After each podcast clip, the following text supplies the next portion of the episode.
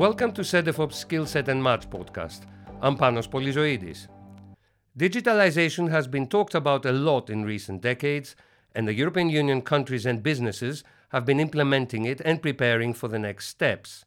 But it was the unforeseeable circumstances created by the coronavirus pandemic that really gave traction to the process, forcing organizations and individuals to adopt digital practices at a much more rapid pace than ever anticipated before. This trend has been affecting the economy, therefore, also the world of education and vocational training, as digital skills need to be taught to learners and digital tools need to be employed in the educational process. This June, as the European Year of Skills is underway, CEDEFOP has organized a joint symposium alongside the Organization for Economic Cooperation and Development, the OECD, which brought together about 100 researchers, policymakers, social partners, and practitioners from around the world. Its aim to examine how the digital transition interacts with a vocational education and training institution that is centuries old, namely apprenticeships. To discuss this, I am now joined by Marieke Vandeweyer, Senior Policy Analyst at the OECD, and our very own Mara Brugia, CEDEFOP's Deputy Director. Welcome and thank you for joining us. Hi, great to be here. Hi, thank you for inviting us. Let me begin with you, Mara, as you were the host of the symposium. Talk to us about it. Why did about 100 people gather to discuss what? Well, the Symposium on Apprenticeships and the Digital Transition was the third event that uh, CEDEFOP and the OECD organized together to discuss how apprenticeships are challenged by and respond to external megatrends. And once again, the theme of our event is very timely because it ties in with the uh, European Year of Skills, which was launched uh, just a month ago, and its specific focus on digital and green skill technology. And uh, this joint event uh, gave us an excellent opportunity, I believe, to get insights uh, in the various links and interactions between uh, apprenticeships and the digital transition. Insights from, from research, from the work of international and European organizations, the social partners, and from other uh, actors close to the grassroots level. Marieke, what were the main outcomes of this symposium in your view? Well, we've learned a lot more about the digital transformation, both on the side of, of what the implications are of the, the changes in the labor market for apprenticeship, for their content, for the way they are designed, but also in terms of what tools we can use to make apprenticeship better. And we've learned from from various countries, from different types of researchers. So I think we really managed with this symposium to bring together new, innovative uh, research, uh, things that we didn't know yet, and, and we're contributing to filling an important knowledge gap. How do you view the OECD's cooperation with CEDEFOP in matters such as apprenticeships and VET? Very important, in fact, because we both work on this topic quite extensively, and we learned during the symposium that, in fact, the work that we do is very complementary.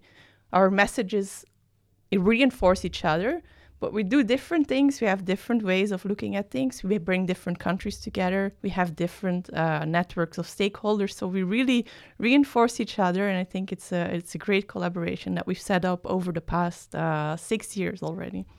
Mara, from CEDEFOP's side, the uh, value of uh, the cooperation with the OECD?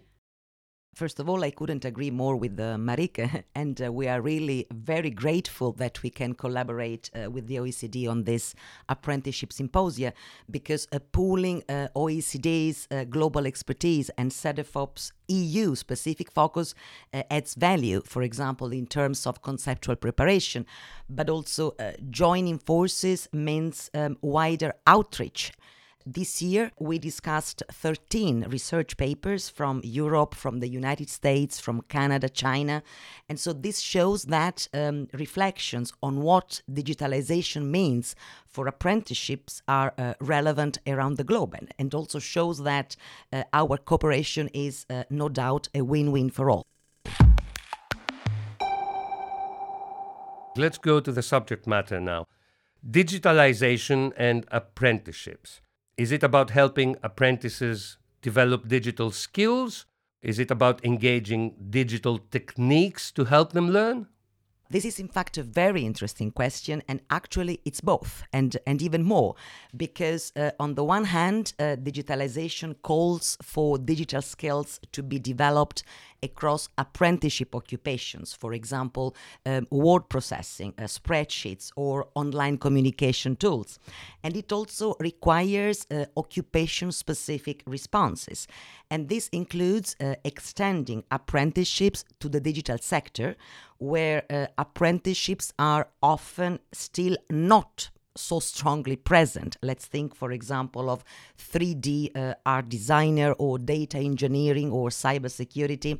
But on the other hand, uh, digitalization uh, enhances the way uh, apprentices can learn. Think of simulations using business software, for instance, and it also supports but also challenges, I would say, uh, access to apprenticeships and who teachers and in company trainers uh, train, monitor, and how they assess learning. So, in fact, our symposium covered uh, both angles. This is why um, we believe that it offered apprenticeship stakeholders a really great uh, learning opportunity and also a space to um, reflect, as Marieke was saying before, on the implications for different types of apprenticeships. Marieke, let me ask you for the global view. Do you think that there are imbalances around the world that affect future competitiveness of various regions around the world as opposed to others? Well, digitalization is, is uh, happening around the world, and, and we see that we know a lot already about what digitalization means for the labor markets. There's a lot of research happening. But not at the same pace, right? No, exactly. Not at the same pace. we cover at the OECD mostly what we call developed countries, but there's still differences even if you look between Europe, Latin America. There's big differences, and and of course we can all learn from each other how we have been addressing those differences and what apprenticeship can mean. We're doing some research at the OECD, for example, on cybersecurity skills and, and how to develop them. And we look at, um, we started with England, now we're looking at Colombia. So, very different countries in, in where they are in terms of what they've already achieved in cybersecurity, but also in terms of what they have put in place for education and training programs. We know that England has developed an apprenticeship program at various levels, something that Colombia is now looking at. Maybe, maybe that's also something we could consider. So these differences between the countries, even if the challenges are similar, they're developing at different pace, they mean that we can all learn from each other, and that's what we've done at the symposium as well. Would a less developed country make up for the uh, difference compared to developed countries or fall further back? Well, we're all facing facing the same uh, global challenges, but it's true that there need to be strong enabling environments to make sure that we can reap the benefits of digitalization that is coming. We see that uh, there are some huge digital divides in some countries, in all countries, but more so in developing countries. And if we want to make sure that they don't fall behind with digitalization, we need to tackle some of these basic things, make sure that people have good connections make sure that people have basic uh, solid basic digital skills because otherwise you're absolutely right to say that the gap between countries could only become bigger. Mara, could I ask you to draw up a very short list of the benefits that the digital transition could bring for employers, for learners, and also teachers, trainers, and providers? First of all, let me say that the digital transition is um, no doubt um, what I would define a game changer for apprenticeships and apprentices. Uh, on the delivery side, um, digital tools such as uh, simulations, uh, virtual reality, but also blended learning uh, approaches which combine uh, traditional classroom with online uh, learning are making their way into apprenticeship provision. And this can help make the learning process even more relevant, more engaging, efficient. For example, virtual environments that complement what providers can offer but also afford uh, in a physical environment. And so the, the digital transition uh, may also open apprenticeships to new sectors. There are several examples of companies in the digital sector which are eager to develop apprenticeship programs together with education and training authorities. And this means that they see at least some of the apprenticeship's key features as suitable to address the emerging labor market needs. And often this means even an expansion of apprenticeship provision to higher vocational education and training. And this in turn may help um, new types of learners and also more groups of people, both young but also more mature people, uh, consider apprenticeships an, an appealing, a fulfilling option. Uh, for example, by offering apprenticeships in occupations with a focus on soft uh, technical skills such as design uh, may attract more women to this to this type of VET. But also traditional occupations that embrace digital training seem to become more appealing again to young learners. Would you say that it's a bit of a paradox that such a traditional institution perhaps the oldest vocational education and training institution apprenticeships has the characteristics to gain value from the most recent technological development, which is digitalization? No, I think digitalization has an impact across all different types of learning. And because apprenticeship is formed or de- designed in a way that it's so close to the labor market, it has a lot of potential to be more responsive than other types of, uh, of, of training, other types of education. That's exactly where the strong point of apprenticeship sits with this digitalization and it can help learners develop the skills that employers need by going directly to the workplace. It brings the employer close to the training provider so they can adapt curricula.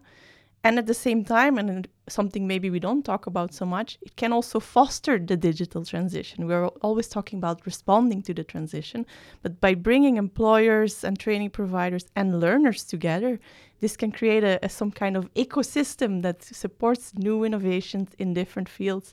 So apprenticeship, yes, it's been around for many years, but because of its flexibility, it's linked to the world, world of work, it stays highly relevant. Okay, now we have the bits and pieces that uh, can help apprenticeships work with the twin transitions, but we would need a strategy to achieve that, wouldn't we? What would be the main characteristics of such a strategy that would make best use of the unique features of apprenticeships in terms of furthering the twin transition? it's absolutely right that it's not a given thing that the apprenticeship in itself will adapt and, and will fulfill its important role. We'll need to make sure that those enabling conditions again are there, uh, that the system is flexible enough. We do know that in some countries it's it's highly regulated, maybe too regulated to be responsive. We also know that teachers and trainers, and that came up a lot during the symposium, they need to have the right skills as well. So if they don't, the, the teachers in the in the vocational schools, the trainers in the companies, if they are not supported to develop green and digital skills, then it won't work. So there's certainly support needed and, and some higher level guidance and strategic vision, as you say, to make it make sure that the apprenticeship can play their their important role. Mara, the um, main guidelines for such a strategic policy? First of all, I think that our joint symposia um, help a lot, as Marieke was saying, to to understand the the great potential, the relevance, and the importance of apprenticeships to help develop um, also quickly and in, in, in a very reactive way uh, the skills people and business uh, need to shape and adapt to the twin transition. But mind you, because this uh, does not come without challenges, uh, just think of the growing platform economy, for instance. And as we know, um, partnerships and strategic alliances among different actors and interest groups are really crucial to making the twin transition work. And so, to tackle uh, skill needs and skill gaps, we need these uh, partnerships at all levels.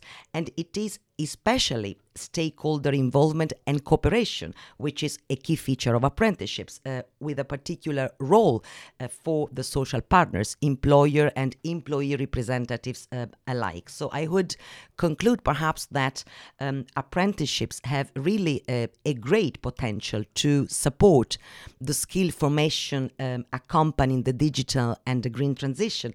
And as long as they continue to offer a platform for social dialogue, a platform for uh, cooperation between the different stakeholders, uh, I believe that their relevance for uh, the twin transition will no doubt remain undisputed.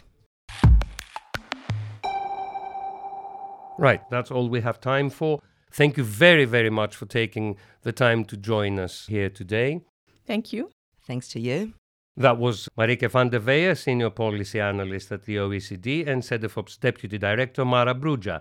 We'll be back with more on vocational education and training, skills, and qualifications. Until then, you can listen to our podcasts on our website, cedefop.europa.eu, and all major podcast platforms. And follow us on social media Twitter, Facebook, LinkedIn, and Instagram. Goodbye.